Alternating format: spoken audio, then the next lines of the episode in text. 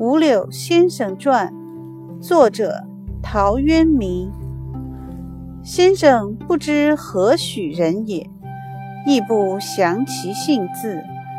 宅边有五柳树，因以为好焉。娴静少言，不慕荣利，好读书，不求甚解。没有会意，便欣然忘食。幸嗜酒，家贫不能常得。亲旧知其如此。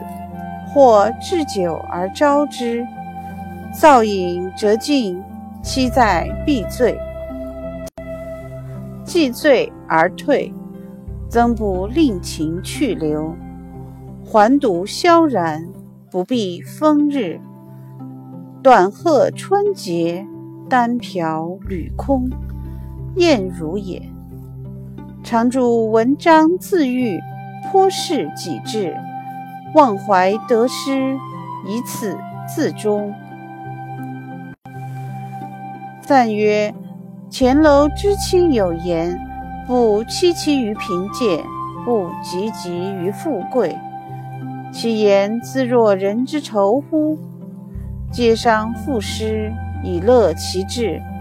吾怀世之民于？